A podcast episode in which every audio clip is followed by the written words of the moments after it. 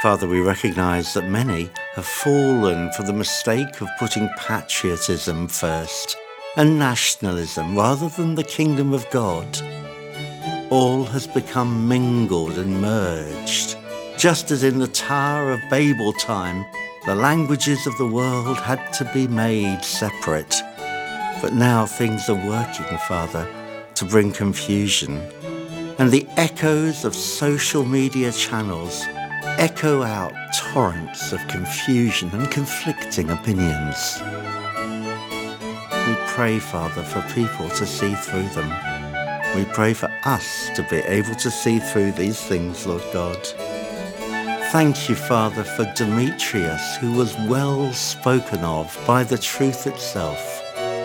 Thank you that John, in his first and second letters, did not hesitate to call out that which was lie and deception. And though he was no firebrand, and would much rather have spoken of the love of God, he did not shirk from showing up that which was false, any more than Paul did when he saw real error creeping into the church and wrong practices with it. Lord, if these men had not taken their stand, where would the Christian message be today? Thank you that they stood firm. Thank you for the multitudes through the centuries, Lord, who have loved their own lives not so much that they held back from declaring that which was false in order that that which was of you could stand and shine.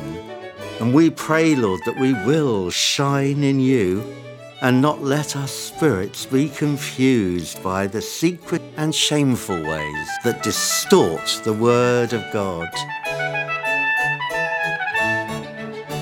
Work within us, Lord, to give that balance between grace and truth, so that in any situation that we face, Father, we'll just know which way to go and how to phrase things in ways that cut through and reach to the depths of people's hearts.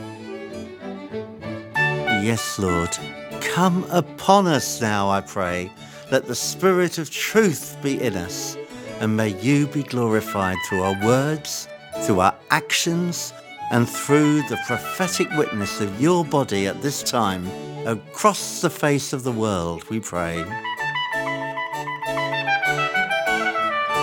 In Jesus' name.